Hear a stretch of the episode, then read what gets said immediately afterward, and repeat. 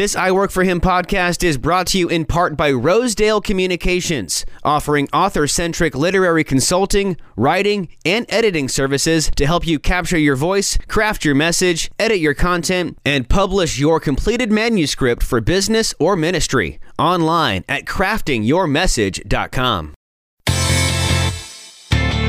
Hey there, it's producer Michael Miracle here. Thanks for listening to the I Work for Him podcast. We are your on air resource as a workplace believer. And check out our website for tons more I Work for Him resources. We've got blogs and podcasts and reading material and all sorts of fun stuff there, plus a link to listen to the live show several times a day. Yep, head to the website that's iworkforhim.com. I work the number for him.com. And the listen tab's up there on the top left. Click that, then click the live link, and you can listen to us live every weekday. That's iworkforhim.com. I work the number for him.com. And now let's go ahead and kick off what we all came here for, hearing more about connecting what we learn on Sunday with what we do in our 9 to 5. This is the I Work for Him podcast. Hey, we're fueling the faith and work movement 5 days a week right here on I Work for Him.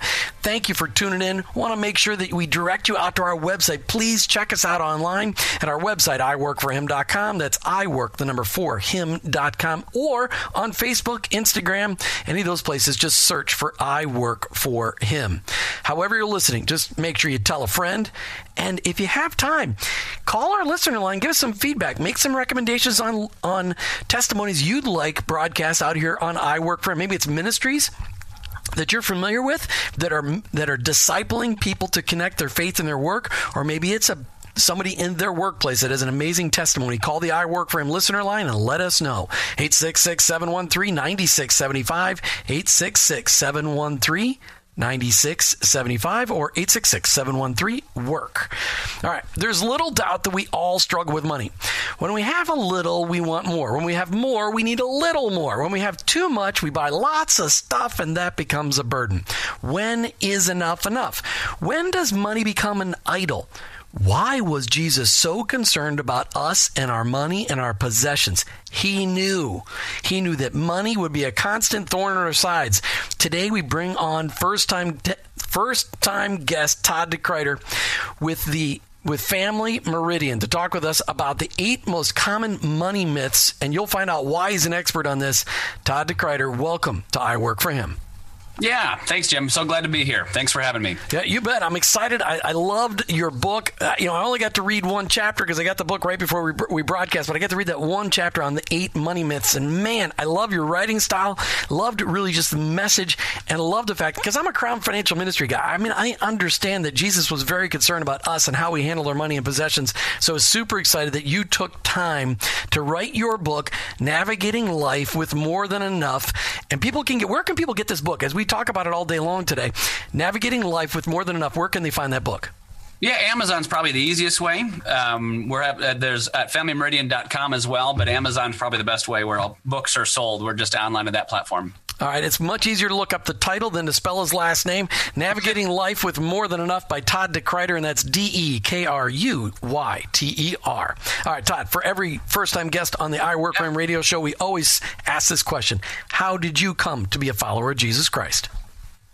Yeah, I, I, accepted Christ at the early age of four. Um, I have three older brothers and, and was always in church. And for me, it was the story of Daniel. So, though I remember the flannel graph at VBS and was sitting there and talking with uh, Pastor Sherbert about what the faith that Daniel had and realized I'd never made faith personal. So that was the beginning of the journey. But uh, when I became 16, it became personal to me as I began to figure out I, I, need to live this out every day. And Jesus needs to be something. Matthew 5 16 has always been a big verse for me. Let your light shine before men in such a way they may see your good works and glorify your Father in heaven. And that's kind of been a life verse ever since of um, I want to live for Jesus and, and every day's day's his.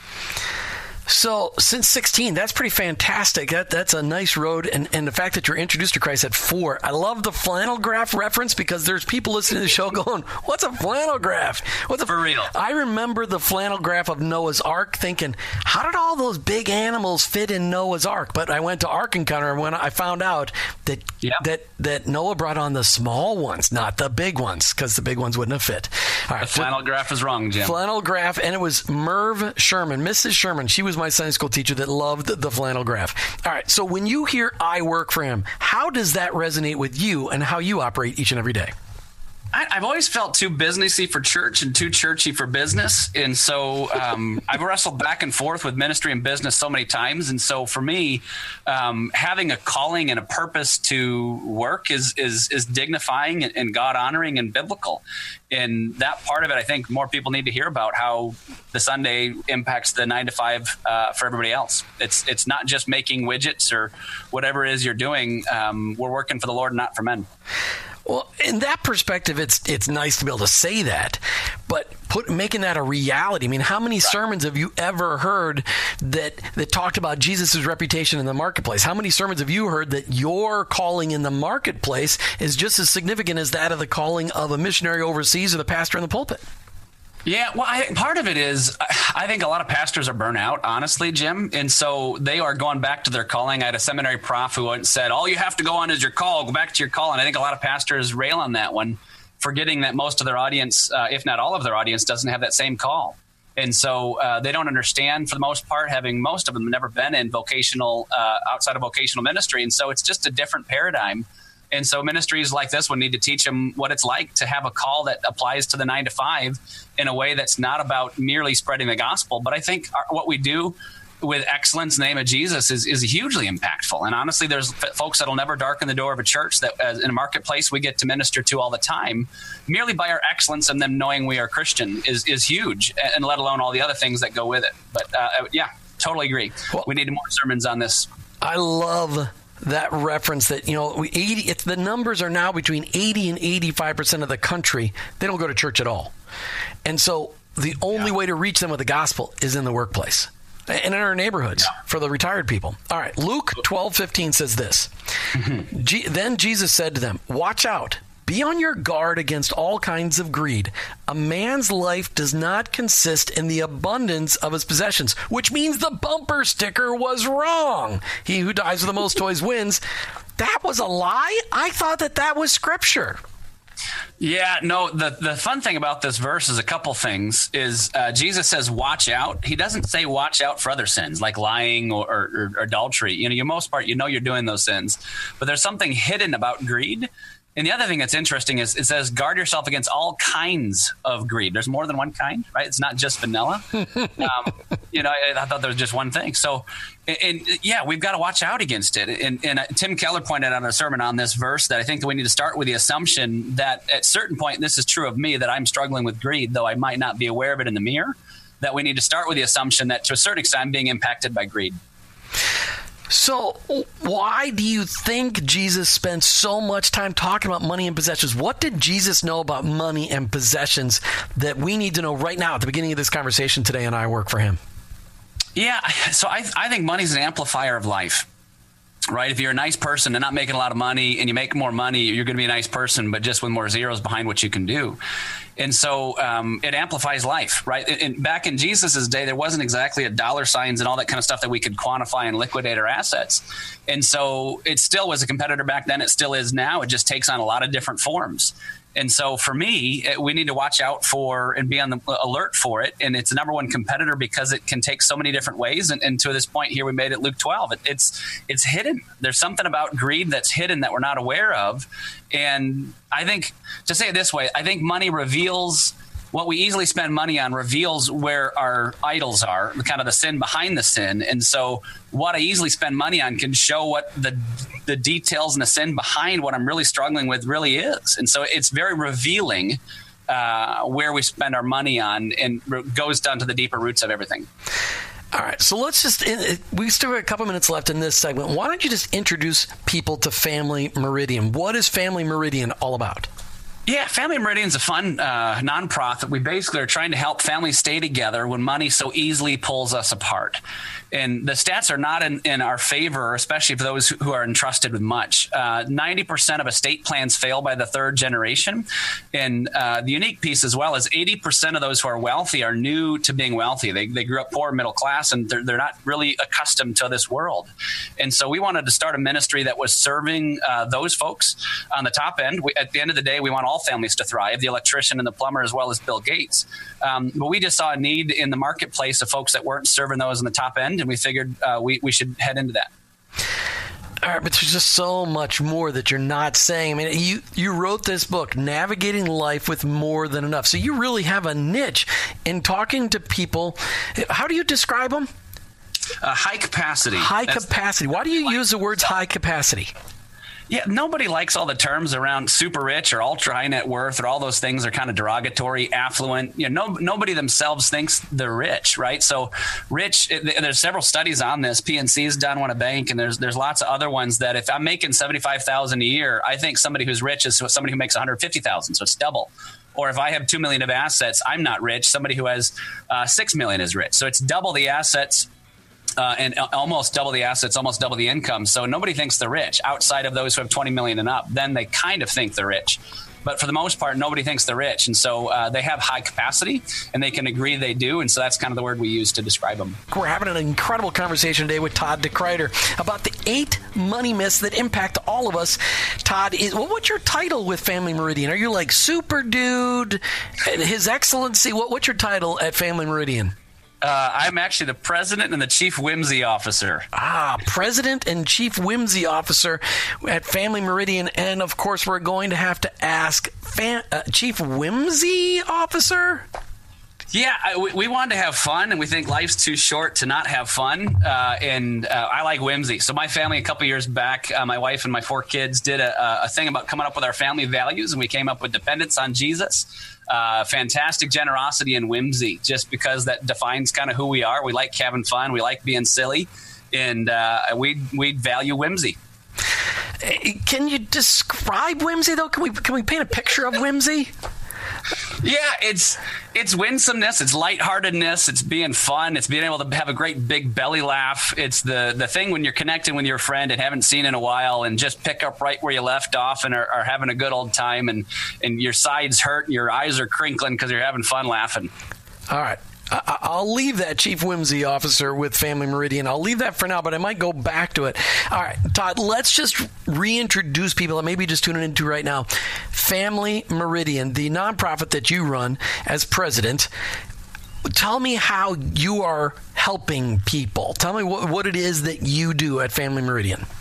Yeah, we we help families stay together when money easily pulls them apart, and we primarily do that through events uh, with high capacity families and then re- resources. So we have a couple of books that are out, and this year we're actually probably launching uh, a print magazine about family business and family legacy coming from a biblical worldview. You help families stay together when money is pulling them apart, or other things. What? What? I was trying to write it down as fast as you said it.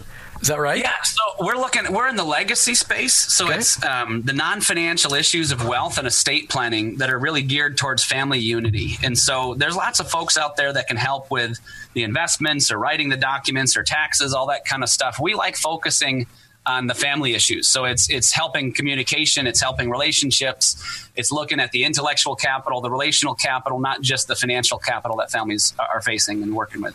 All right, you wrote this book, Navigating Life with More Than Enough, and, and, I got to just read one chapter and prep for the show today, the Eight Money Myths chapter, and I really want to hit into that.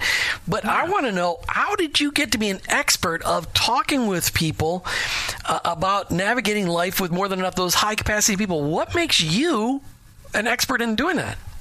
Oh, I, I, don't claim to be an expert. Um, my family background is that uh, of from a family of affluence. My dad and grandfather sold a garbage company. My dad retired when he was 45, and uh, I've seen the insides and outs of this. I've been a pastor for about uh, seven years, and I, I spent about 10 years as a financial planner, as an executive at a wealth management financial planning firm uh, primarily bringing in new advisors. And so I, I, wouldn't say expert for sure, but I'm definitely a journeyman who's researched a lot. I spent about half a day a week reading books, uh, and I got a master's degree in Christian studies from Trinity Evangelical Divinity School. But um, that's my background. But uh, my passion for this is just seeing families go through stuff that I think there's solutions for.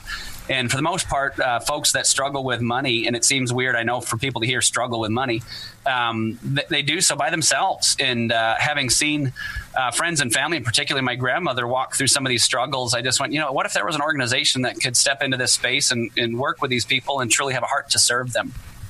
So, what kind of issues did your family go through that you said, I want to help families not go through what my family went through? Because my dad sold this business, at, he uh, retired at 45. What, what kind of issues did you guys have to deal with? Yeah, I'll speak to my wife and I more so than my extended family. But my wife and I just saw that um, we, are calloused. So um, I went on a mission trip when I was in high school, actually to, to Ecuador with the Waodani Indians that were famous for killing Jim Elliot. And I remember being in that situation and, and just kind of judging their, their poverty, the fact that they're in a, in a, you know, kind of a wood hut with no sides and that was it. And, and I live in this world where there's air conditioning and I get too mad of the, the water not turning on quick enough to be hot um, with no credit for any of that, but yet judging them for the fact that they're sitting around in a hut, struggling for daily existence. And, and I, at a certain point in that that trip, I, I, went, man, how ugly is my heart that I'm judging these folks and taking credit for the things of America that I have absolutely nothing to deal with. Um, it's that kind of stuff is what money does to your heart of entitlement and making and taking for granted things that we should be grateful for, not entitled to or expecting to be there. Um, it's the heart stuff. It's not the any other thing you can think of. It's it's that level for me that was was difficult and kind of eye opening, um, shocking. It's just it, it's it's that level. It's the soul level, um, non financial issues that really kind of make me sick of, of my sin, honestly. Well, and but you're a Christ follower. That may be a little bit different for people that aren't Christ followers. They they may be struggling, but they don't know what that struggle is. Yeah, I think money money's sneaky in, in how it gets a hold of your heart. I like that. That is it, that's a good word. Yeah, well, it's just it's um, we live in a world that's just drenched in advertising about all the stuff that I have to have and need to have. Right? It's it's I got to have heated seats in my car, though I live in the South. It's you know um, it's the things I expect, my habits that I, I have to have. Of course, I need to have that in my house, granite countertops, and I tell myself it's because you know the resale value of my house, but I want people to come over and look in my kitchen and think I'm impressive. Right? It's it's that kind of odd setup where I'm, I'm worried about, and I say these nice lines about the reason why I'm buying a new car is it's reliable. But you know, my ten year old Honda or Hyundai is not going to die anytime. But you know, I really just want to look cool when I show up next to my buddy who bought a new Lexus, right? So it's that kind of stuff that it's sneaky, but we don't say it for what it is. We we want to say it's I'm being prudent. That's my favorite line. I grew up from a family that's Americanized Dutch, and and I, I, like to take pride in the fact that I don't need X, Y, Z, these you know whatever Gucci or Armani or whatever. Um, but my grandpa's line was, "I buy once, so I buy well." Um, great. And that just got him to buy more expensive stuff. Uh, and I use the same logic on my own self. And I just find that when I find myself changing the language to make it kind of sound flowery or noble, as opposed to I just want to buy something because I want it. You know, that doesn't sound noble. I have to sound noble in my own head. I'm a good salesman. So I, I, say great lines to myself of why I need certain things. And it's just me lying to myself to get what I want. It's, it's, yeah, it's a different motivation. So I think we got to call it what it is. No more honest word of, has ever been spoken on I Work for Him than those transparent words by Todd DeKruyter. He is the president of Family Meridian, and you're learning more about Family Meridian. But let me just tell you about his book, Navigating Life with More Than Enough. Todd, this book. Look, can we give away a copy of your book today?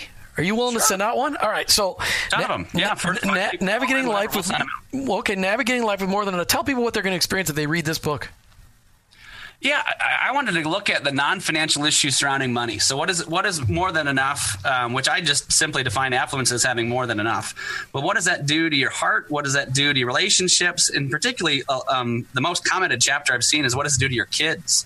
Mm. Um, and so, how, how do I train my kids to not be entitled, to not demand stuff, and and how, how do we set up there to do well so that they're grateful instead of entitled? I mean, I love that. So, if you want to get a copy of Navigating Life with More Than Enough, call the I Work for Him listener line 866 713 9675. 866 713 Work. Okay.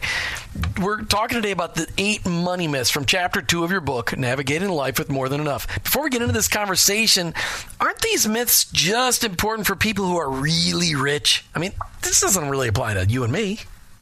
Yeah, it's if we look at ourselves in the history of the world, um, you know, the, the, being in the one percent doesn't take much. Uh, arguably, if we have something that's not a necessity, like a second pair of shoes, uh, we're going to be in the top one percent in the history of the world. we live better than the kings of old just based on you know indoor plumbing and um, the internet and access to modern medicine. You know, it's kind of nuts the stuff we take for granted and just assume. Um, but when we look historically, um, or even just globally right now, if we want, want to just kind of ignore the history of the world, look globally. Um, to be in the top ten percent, you, you, don't need much income. I think it's somewhere around thirty-four thousand dollars a year to be in the top ten percent of income. Um, it's it's kind of nuts. You don't think about that. that. I never thought about kings not having indoor plumbing. Mm, Okay, we're going to move on from that conversation. Okay, so you've got these eight money myths, and I want to re- I want to go through them really quick in the last minute and a half of this segment. Then we're going to go through them in detail in the last two segments of the show. So the eight money myths. Number one: If I had more money, I'd act differently than I do now. Number two: If I had more money, I'd be more generous in my giving while spending about the same. Number three: Having more money will make my problems go away. Sorry, I laughed. Number four, just a little bit more is enough. Number five, I'd feel secure if I had more money, or un- uh, money provides security. Number six, money provides happiness and contentment. Number seven, we'd fight less about money if we had more. Number eight, the grass is greener on the other side. Todd, these these are amazing myths. I, I, how in the world did you come up with this list? Oh, I talked to a lot of wise people. Um, I, I, interviewed probably about 100 families um, for writing the process of this book, and I listened to every sermon I can get my hands on about money from pastors, and uh, it's just been fun to put together. The Eight Money Myths, one of the chapters in his excellent book, Navigating Life with More Than Enough. Navigating Life with More Than Enough. If you want to get a copy of the book, call the studio, call the listener line 866-713-9675 todd what is family meridian all about what do you specialize in yeah, we, we like pulling families together when money easily pulls them apart. We're all about helping families thrive who've been entrusted with much. I just love it. You get the. It's not even a thirty second infomercial. It's like fifteen seconds. That's pretty good. All right. So, what is that? What do you really do? Okay, because it's the, the fifteen second infomercial was really nice. But what do you do? Give me an example of something you've done helping a family out in the last year. Don't mention names, of course, but give an example of something you've done to help people. Yeah, so we put together a couple of books uh, from the center standpoint, from the Family Meridian standpoint, and uh, we like to host events. And so a large part of what we do is working with um, the professionals who, who, work in these families and just connecting them together in a network and uh, allowing families to get a vision for what the preferred future could look like. And so we hosted an event uh, last year. We had uh, a lot of our families come together, and one of our speakers uh, said basically that he wanted to give all his money away, his whole business. And one of the guys sitting in the room goes, I, I don't know, I've got this big business and I'm excited about it, you know, but I don't need more money. I don't want to grow it. I don't want to give it to my kids to kind of wreck them. And he hears this guy who's very wealthy uh, give away his business. And he goes, you know, I think that's exactly what I want to do. I want to give away my entire business. Um, and he, he was kind of worried about growing into to bigger markets because he didn't want to grow this thing any larger. Because once you have more than you need, you know, more is just not going to solve problems. In fact, it exacerbates a few of them. And so he, he decided that he's going to grow because a speaker again said, I want to make as much money as I can so I can give as much money as I can. And uh, so he goes, that's exactly it. I'm going to redeem my business. I'm going to redeem the construction business I'm in by doing as much as I can to give away money for the kingdom. And is getting pretty radical about his giving style. In fact, he's living on a, a set cap. Uh, instead of a percentage of his income, he said, I'm going to cap, I'm going to limit what I spend on my family to X and it's it's nice salary because he's he's doing really well in his business, but he's still limiting his income to somewhere around hundred thousand dollars and giving away everything else, uh, as well as the, the value of his business if it, uh, and when it gets sold. So kind of fun, but that, that's kind of the, the people we work with who are excited about doing some honestly pretty radical things uh, for giving, uh, but more so we're focused on the giving side. We love those stories as well, but we also love helping families just find family unity. Uh, one of our advocates was down in Texas, and he likes working with broken families, and was just talking with one of his best clients and he went to celebrate recovery with the dad and the daughter, and actually the tax attorney ended up joining him um, because that's the kind of stuff they're doing is the, the relationships that surround wealth and estate planning. And so we love helping families thrive uh, in the unique circumstances that having more than enough provides. All right, we're talking with Todd DeKruyter about eight money myths, just one of the chapters out of his book, Navigating Life with More Than Enough. All right, these eight money myths. Number one, if I had more money, I would act differently than I do now. Why is that a myth? Well, honestly, um, it's just not true based on statistics. Um, if you're up to your eyeballs in debt at uh, four thousand a month, you know you get forty thousand a month, you'll still be up to your eyeballs in debt. It's just uh, we we think we'd change on that, but it's kind of like the frog in the pot, right? When you start to turn things up, it happens usually slowly at a time. Uh, if you put a frog in a boiling pot of water, it'll jump out, but slowly turn it up over time, and it just stays in there until it's cooked um, a lot of us usually experience these little um, you know increases at a time, and by the time we get to finally the point of you know, I'm going, I, have never dreamed I'd be in this situation making this much money as I am, but yet I'm still like I was before. We, we just keep the same habits unless we take a radical decision and put a stake in the ground and say, I'm not doing this, I'm moving this way. Uh, we'll just keep acting how we always have. That's really a reflection of the heart, isn't it? All of this stuff is about the heart. Yeah. So um, to deal with money, um, you need to get down to the, the deeper level. It, it's it's numbers and it's math and it's whatever. But the real issues about money are, are all related to the heart. You know, we just said in the last half of the program uh, that in Sermon on Mount, Jesus said the chief competitor basically towards a love towards Him is, is money. He said you can't serve God and money. He didn't say the God and the devil. He said you can't serve God and money. Um, there's something about our stuff that our Savior identified early on that we're going to have a big struggle with. And it's honestly the chief competitor towards us loving Him more of the money and the things that combine. And it's so true. And it doesn't matter how much stuff you have, whether it's little or a lot, that it it impacts. Well, that's one of your other myths. Okay, I'm not going to go that. All right. So number one, the myth is if I had more money, I'd act more differently than I do now. I'd act differently than I do now. It's a myth. So start changing habits today. Do you help people change habits? You got suggest. I mean, in your book, navigating life with more than enough, do you give suggestions to people of, of, of what to start changing now so that when you have uh, when you become a high capacity person, you're not wasting your money? Yeah, it, it's all about what we're doing with our heart, right? And so, if what we're doing is working on surrendering more of our life to Jesus, right, which is kind of the daily life, that's the sanctification. We have a point in time where we accept Jesus. Sanctification is living that out. Uh, Martin Luther is actually pretty famous for saying there's three conversions necessary for the man: the head, the heart, and the pocketbook. Um, we need not heard that. all of those to Jesus. Actually, he said the purse, but you know it's not quite as, as modern. So I think he would have said pocketbook today. Um, but but that that's what we're looking at is, is we need to surrender all of our life to Jesus, and money's a part of that.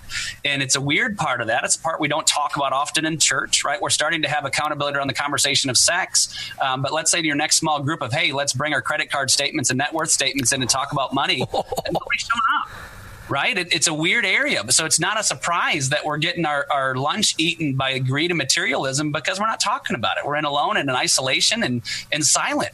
Eh, um, so I, I, think we need to start breaking that and, and, discussing some of these things with not everybody, obviously, but find a trusted person and, and, think bullets before cannons. Don't dump and verbal vomit everything to them, but but find one person that you can trust that can hold you accountable, that knows your heart, that wants the best for you, and say, hey, I heard this really weird dude on the radio talking, and he kind of shared we should talk about money and kind of have some transparency around financial stuff and maybe even accountability. I don't know what it looks like, but you know, I'd be interested in having a discussion if you are, because honestly, I want to honor Jesus with my whole life, and money's a part of that. And it's not for reason that Jesus said the money's our chief competitor of our heart. And just start a conversation and see where it goes. Right? First Corinthians ten thirteen says, "No temptation is taken you except what is common to man." Um, it's not like when you open up about struggling with greed or materialism, they're going to go, "Oh no, I can't." I can't relate to that one, right? It's kind of like, oh yeah, me too. I, I may be struggling a little bit different way, but I can relate to you totally. Um, if you pick the right person, they're going to open up and go, hey, yeah, me too. I don't, I don't know what this looks like either, but um, but I'm open for it. So it's it starts with having some sort of accountability and openness about having a discussion with somebody. Just because, like we shared before in Luke 12, it's uh, Jesus says, "Watch out and be on your guard against all forms of greed." It, it, it's sneaky. Hmm. All right myth number two if I had more money, I'd be more generous in my giving while spending about the same. Uh, yeah, research what, is definitely not in your favor on that one. So, what do you mean? Uh, if you look at those who are the most generous, it's actually the poorest among us. Um, when you're making about forty-five thousand a year, you give about four percent of your income, percentage-wise. When you make about two hundred thousand a year, you only give away two point four percent of your income. So, uh, if we look at America, we're not doing great on that. The more money you make, the less percentage-wise you give. But we just think it's impressive because we're given a larger number. But percentage-wise of our income is not exactly the case. So, if people don't establish a giving heart when they're making a little money, when they may be blessed. I mean, God just said, hey, you know, um, I want to see that you're faithful with little before I can give you more. We need to learn to be faithful with little and and be generous with the little that we have. Yeah, absolutely.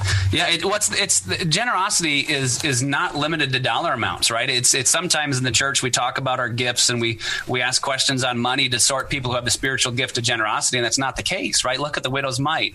She gave out of the little she had, right? It, she was she was destitute, poor. There's a different Greek word for that. She was actually more of a poverty that's kind of more of the I think Walmart greeter is what my friend um, the generosity monk says. Uh, he he calls it it's more of a Walmart greeter mindset of what the, the widow's mite gal was sitting on there.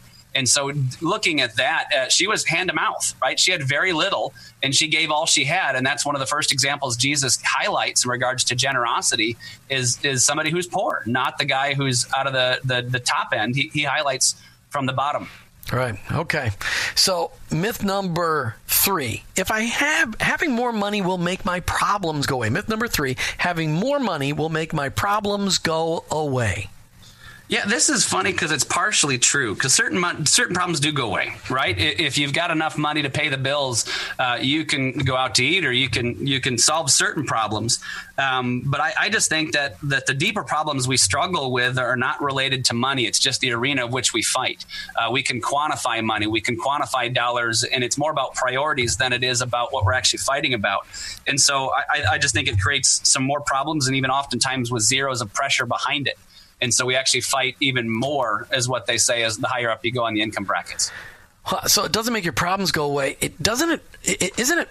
I mean, like you said, it eliminates some problems. Well, it totally does. Yeah, yeah. But it really creates a lot more, doesn't it?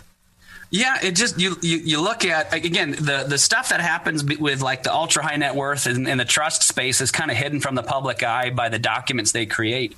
So look at celebrities or entertainers or inheritance winners or lottery winners. Sorry, same thing virtually. Um, but you look at them and the stories are not great, right? You look at the the athlete who blows it out, right? The thirty for thirty that talked about how many NFL and basketball players, whatever, that are broke X money years after they leave the NFL. It's it's staggering, and so the problems are, are definitely there um, and it, their heart issues is the problem. And so if we're not dealing with that level of a, of a problem or a solution to it, um, then we're not, we're not going to solve anything. If we're, we're, just dealing with numbers on a spreadsheet, you know, it's your accountant's not going to help you solve this problem. Your pastor and Jesus need to. You need to get down to the soul level stuff and solve the answers there, not from the standpoint of, of I just need to, to figure out how to invest better in my IRA. You know, that, that's not the issue. But people need to understand the truth of this that having more money will not make your problems go away. And, and that's why this is a myth. Having more money will make problems go away is untrue. It will make some problems go away, but you get new ones to replace it. Number four just a little bit more is enough. I think it was Rockefeller, isn't he the one that said, "Hey, if I just had a little bit more, how much is enough?" He was asked. Just a little bit more. Uh, how, why is that true? Yeah, he's actually pretty famous. Yeah, so he was actually asked how much is enough, and his response was just a little bit more. It's actually pretty famous. What most people don't know about that is his net worth at that point, what is at its height, and he was one and a half to two percent of the nation's GDP when he said that. And so, um, from the probably one of the most wealthy men who's ever lived, he's in the top ten for sure. Um, he always wanted a little bit more right? And just think about that yourself for a second. If you wanted to accomplish all that you wanted to accomplish in your life financially, um, how much would you need? And the answer is simply more, right? It's we rarely have this idea of our, our mindset to go, you know what, I, I think I've got enough you know, and, and, you do. You have enough for a certain lifestyle. You have enough. Uh, you know, there's actually another comedian I forget his name, but he said, "I got enough money. All I need, and if I die today at 4 p.m." Um, so that is true. We have enough for a certain lifestyle, a certain limit. Um, but this always wanting more is is an appetite. So spending is an appetite, and the more you spend, the more you want to spend. And so more is, is never going to be found. Talking today with Todd DeKruyter about eight money myths. Myths that are true for you and for me and that person of high capacity. I didn't mean to do that, but it came out really nice like that. He wrote this book, Navigating Life with More Than Enough. I want you to get a copy of that. You can check it out on Amazon or on your website. Isn't there a, I think there was a website I found, Navigating Life with More Than Enough.com or Nav- yeah. yeah, something like that, right? Yeah, just a short site to kind of describe the book and, and let people know where it's at. Todd is the president of Family Meridian, and we're going to talk about Family Meridian in just a minute, but just give us your 15 second infomercial on Family Meridian. Yeah, we, we help families stay together when money so easily pulls them apart. I love that. So we're in the middle of the money myths. The first four were if I had more money, I'd act differently than I do now. If I had more money, I'd be more generous in my giving while spending about the same. Having more money will make my problems go away. And number four, just a little bit more is enough. We've determined those are all myths, they're fables, they're untrue. Number five, I'd feel secure if I had more money. Why is that not yeah. true? Well, it's just the funny thing is why do then the rich people spend so much time and energy protecting it? Uh, there's a whole field and a discipline of asset protection uh, that lawyers love to help you out on, and and it's just not the case. Um, I've found that anxiety increases. Um, and so I, I, there's a, a pastor, um, I don't know how to pronounce his last name, but William Carl Kirkside, I think is how you say it. He said a problem is not the high cost of living, but the cost of high living and we we have an appetite that grows and we just want to keep spending and, and security is not found in that. Security is found uh, on the heart level stuff. It's not found in simply having more more zeros in my bank account you know one of, one of the reasons why i wanted to highlight these eight money myths on iWork4Him is that so many of us think if we could just make a little bit more money life would be easier. If i could just get that raise life would be easier. And so often our focus as christ followers we try to attach the american dream with christianity. And that's not at all true. And it's it, because Jesus was so concerned about our money and possessions becoming an issue for us and getting in the way of a deep personal relationship uh, with our Heavenly Father. He spent so much time talking about it, and that's why I wanted to make sure I talked about these myths because every one of us listening is, has struggled at one point in time or right now is struggling with an issue with money and possessions. And, and you talked about the car thing. I was a car guy. I actually had a goal, Todd DeKruyter, to drive a different car every week, and I did it for 15 years as a car dealer. That was my goal. I wanted to drive a different car. I sold cars professionally on the side so that I could drive a different car because I liked driving cars. It was a sickness, but I've been healed. I drove a minivan for the last 10 years. All right, number five. That's right. Money doesn't provide uh, security. That's what we just determined. Number six myth money provides happiness and contentment. Why is yeah, that a myth? What's the deal there? We want to think that's the case, right? And and uh, there's just an urge to, to think that way, but it's just not true. Um, actually, there's a psychologist, James Grubman, who argues that once you make over seventy five thousand of income, actually more money actually decreases happiness. How is that uh, possible? It, contentment and, and happiness are, are, learned attitudes, right? That's the the passage that Apostle Paul talks about in Philippians four, um, right? The, the, the, famous passage is I, I have uh, I can do all things through Him who strengthens me. The a couple verses before that are about contentment. So he says, I have learned the secret of being content. Uh, going happy and un- unfulfilled. I've done all this, but the secret is I can do all things through Him who strengthens me. It's a, it's a learned attitude. Paul says, I have learned the secret of being content. So we somehow need to learn that secret, and money doesn't usually help that. Yeah, that's for sure. And happiness. How many? I mean, I can't tell you how many high capacity people I've met who are miserable. Yeah. And, and, it never, there's no satisfaction at all. There's discontentment kills them. Literally, I think it does. I mean, I, I I I have watched more high capacity people who lost everything in the 2008 crash be much more content broke than they ever were yeah. when they were high capacity. Well, you just you learn all the things that you could live without, um, and the things that we have surrounding us that are just there and stuff and kind of numb and, and are, are kind of way we medicate, so to speak, uh, the stuff that's going on inside. We, we moneykate is what you're saying. We not medicate, we moneykate. Yes, I like that phrase. All right, well, you can use it anytime you want. We coined it here. All right, the number seven myth: we'd fight less. My wife and I, we'd fight less if we just had more money. Yeah, that that uh, we Martha and I do marriage mentoring. I know that one's a big fat lie.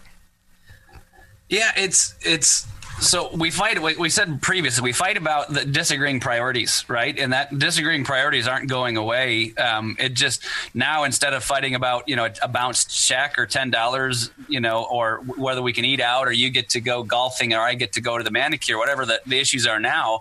Now we just fight about with larger amounts large amounts and and still the same fight is there and as you can imagine when the dollar amounts go up it's usually not less stress and less excitement energy and passion behind it it's usually more the Lexus versus the Mercedes versus the Land Rover or the new Jag SUV or maybe the Maserati SUV or maybe yeah, I, yeah I, the, the arguments. Car guy slipping back in. Jim. Yeah, I know, I know, I love cars. uh, all right, okay, so let me that's number seven we'd fight less that's obviously a miss number eight this is my favorite one the grass is greener on the other side why is that a money myth and what the heck are they talking about well, it's it's interesting now in the light of of, of Instagram, Facebook culture. Uh, we get to see the highlight reel of everybody else, right? And I, I don't put on uh, Facebook. I just yelled at my kids, feel like a great dad, right? I, I put, you know, my my wife doesn't put the you know leftovers again on on Facebook. She's like Pinterest meals. You know, that's what we get to see. So we're not comparing the right things to begin with. Um, so I, I, call that the Camelot syndrome, honestly, because if you look at Camelot, everything looks good on the outside and the round table and the nobility and all that stuff. But reality is that Lancelot was sleeping with the king's wife, and they're, and they're you know fighting all the time. So this this veneer we put out there on Facebook and social media is is simply that. And what we do is we often compare the the mundane stuff uh, of our world to the highlight reel of theirs. And one, it's just it's just not fair. It's not real, and and it's not true. And, I, honestly, as a Midwest boy, I grew up next to a bunch of farms. You, you drive past the farm that just put the we'll call it fertilizer on the ground, right? Um, the, usually, the field that has green usually has a lot of crap in it. well, and I also grew up in the Midwest, but I grew up more in the town environment where people had septic systems in their backyard. And what I realized is that the reason people had greener grass was because their septic tank was leaky. Yeah, I remember well, playing football. Playing yeah. football in people's backyards and like, oh, why is the grass wet? Oh, that's disgusting. But the grass was very green. Okay. It is. The eight money myths there there they are laid out for you they're just money won't solve your problems it won't bring you happiness it is a tool that god gives you to, I mean, God increases your status of living to be a blessing to others, not to increase your stat. God gives you, how about, He gives us an increase to be an increase in the status of our giving, not to increase our status of living. It's not all for us. He gives it to us to give to other people. Isn't that true? Absolutely. Actually, Randy Alcorn has a quote around that that says, instead of increasing our standard of living, why don't we increase our standard of giving? And that, that's exactly a great question. Uh, the thing is, I think, what if we put the burden of proof not on how much we give, but how much we keep and spend on us? I think that's more what the New Testament describes about from a generosity standpoint. So we've generated a lot of thought, from, I'm sure, for our listeners today as they've listened to the whole show talking with Todd DeKruyter from Family Meridian. Who's the perfect client, the fir- perfect person to get in touch with you and connect with Family Meridian? Well, uh, we love to help family businesses, and um, our target audience is, is, we call them high capacity folks that um, have to deal with estate planning issues. Honestly, that's kind of uh, what we like to deal with and the unique challenges that they face. We'd love to have all families thrive for sure, but that's just kind of our unique challenge of how we've been positioned from our board of, of helping those entrusted with much that have estate planning issues. The, one of the big things that I caught when, when we did our pre interview was the impact so many wealthy people, oh, excuse me, high capacity people are so concerned they're going to screw up their kids if they pass on the money or the reins of the business to them. How do they keep that from happening? Yeah, you've got to have intentionality to it. Um, you've got to focus on the non financial parts about money. Uh, we think there's kind of five aspects to money or five capitals.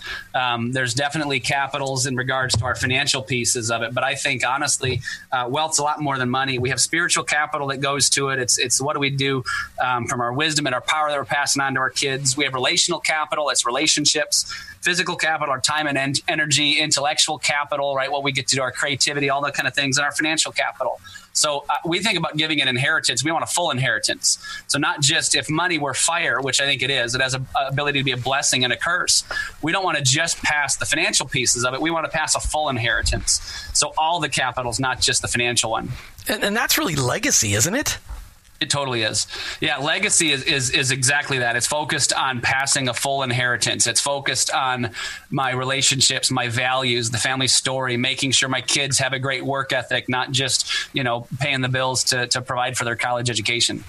So if somebody is a high capacity individual today and they've had they've struggled with some of these myths, they've they've struggled with understanding what they should do with what they've been entrusted with, they need to get in touch with Family Meridian. What's the best way besides the website familymeridian.com? Is there a phone number they can call, or is that the best way to contact you? Yeah, website's probably the best from an intake standpoint um, for getting a hold of us and getting more information about what we're doing and some of our events. Um, but that, that's probably the best way, familymeridian.com. All right, Todd DeKruyter with FamilyMeridian.com. Thanks for being on iWork4Him Day. Thanks for sharing your book, Navigating Life with More Than Enough, and the Eight Money Myths. Thank you, Todd DeKruyter. Great being with you, Jim. Thanks. A lot of fun. Great, easy conversation. Please check out Todd online, familymeridian.com. That's familymeridian.com. And get a copy of his book, Navigating Life with More Than Enough. Really great conversation. Money messes so many people up. You've been listening to iWork4Him with your host, Jim Brangenberg. I'm a Christ follower. My workplace, it's my mission field, but ultimately, I work for Him.